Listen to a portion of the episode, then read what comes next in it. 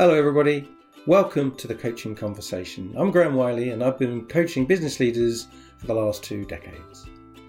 In this series, we're going to explore some of the things I've seen and learned in that two decades, and hopefully help you see how you can become more focused, more effective, and hopefully happier in your life.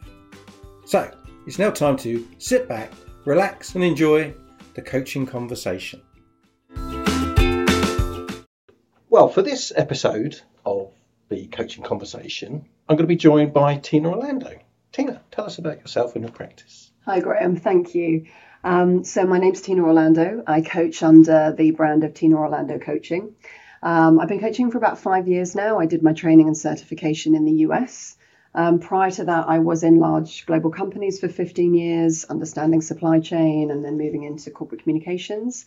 And then I went on to co found a business communications agency based in New York. Um, and now I coach leaders, executives, founders, um, and really try and help them become the best that they can be in whatever situation that is. Oh, fabulous. Tina, obviously today's subject is going to be about not being the problem solver. So, have you seen that show up with your clients in their coaching sessions? Right, yes, it's a great question um, because I think, as context, um, modern corporate life and culture um, very much expects and sets up leaders in many ways to be the problem solver and the person with all the answers and the you know the person who finds the solution. And indeed, a lot of leaders have got to where they've got to by doing exactly that. And I think we're almost we become trapped in this paradigm, and it comes self fulfilling. Mm-hmm Whereas actually, I think we've reached a point now, both in society and in corporate environments, where we're pivoting away from this role of the hero leader and more into the role of diversified teams and teams that really achieve and teams that perform. And so the new role of the leader is more about galvanizing those people resources and inspiring them and motivating them to find the answers. Um, and I think that's a really difficult shift for people to, right. to make, um, particularly depending on the culture that you're in. Um, but if often if you don't take that step, then nothing will change. So I see people coming to me with, um, you know, perhaps they've had feedback from their teams, perhaps there's a bottleneck being created around them, and they don't necessarily realise that. Mm-hmm. Um, and there's a sense of overwhelm and drinking from a fire hose because the feeling that everything needs to go through them. But if you think about this hyper-connected world and the fact that problems now are global and multi-dimensional and they're so complicated and there's so, so many of them that one person can't possibly be at the forefront of all of that and be at the pinnacle. So if I was a coachee working with you, and I, I, wouldn't necessarily see myself as being the problem solver, but you might identify that as effectively the challenge. Mm-hmm. What would the symptoms be that I'd be turning up with, would you think? Um, so, as I mentioned before, I think this sense of overwhelm, drinking from a fire hose, there just not being enough hours in the day. Um, and that's when a really great productive conversation around delegation right. uh, could come in and talking about the 80 20 rule. And, you know, if you had to triage everything that came in, what would do you absolutely have to do versus what could some other people do for you? Um, I've often seen uh, growing discontent among team members particularly key lieutenants and, and the sort of second, third, fourth in command, because they feel disenfranchised, because they feel like they don't have the space to operate. Right. So you can see tensions coming up in executive team meetings um, and questions and requests coming through.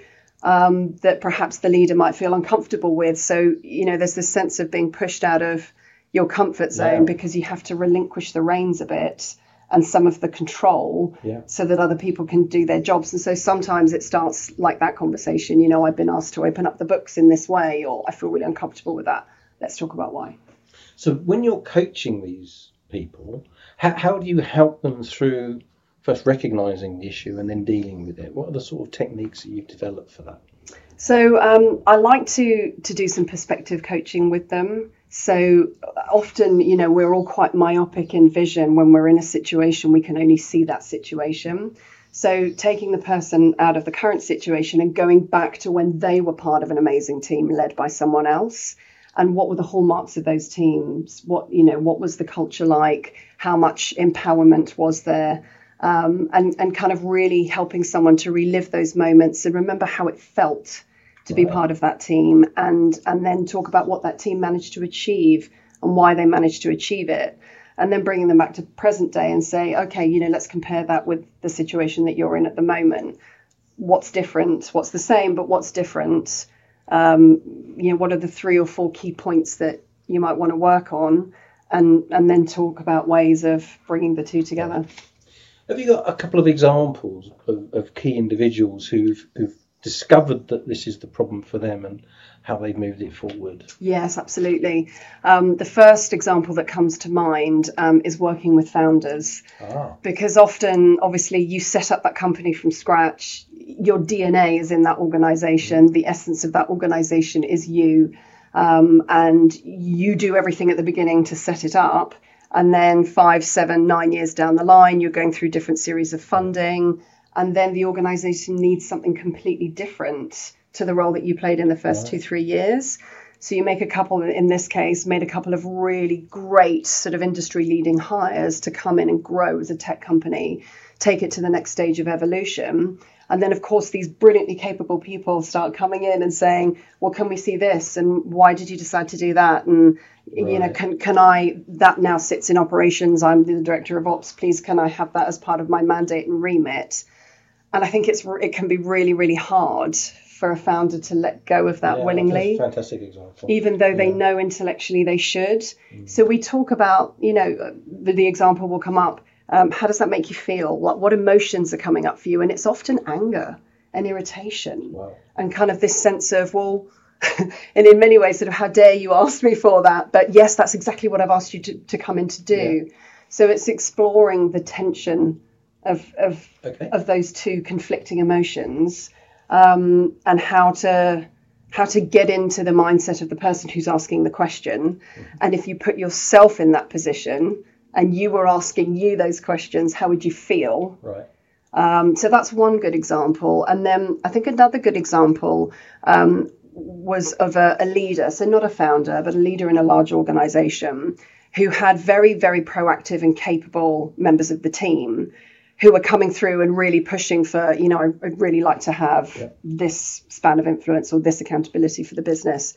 Um, and the leader actually feeling quite threatened by that in terms of, gosh, am I going to get leapfrogged here? Right. Or, you know, what are your intentions? And kind yeah. of almost viewing it quite cynically. Um, so we had a conversation once we'd realized that this was the kind of manifesting symptom. And then we wound it back and had a conversation about that leader's goals and desires and was it to stay the leader of this part of the business right. forever? Or, oh, actually, no, it's not. It's to go to that part of the business or to go to that company. So it was really reframing the conversation around rather than seeing it as a threat, how could you perhaps see some of those behaviors Absolutely. and desires as enablers to help you get to where you need to be? Fabulous examples. Thank you, Tim. So, you know, we could go on with this conversation for the rest of the afternoon, but I'm afraid that is the end of our time for today. So, thank you very much for joining us. And that's the end of this edition of the Coaching Conversation. Thank you, Graham. Thanks for having me. So, there you have it, the latest edition of the Coaching Conversation. Hope you found it interesting. Hope you found it useful. You can find out more about our coaching programs at theexecutivemindset.co.uk. If you want to reach out, you can send me an email at theexecutivemindset at sagegreen.com. You can book a free 30 minute session at theexecutivemindset.co.uk, which will give you a really good feel for how coaching could help you. And if you've really enjoyed the session, do please rate us, do please give us a review. And nothing more for me to say other than see you next time.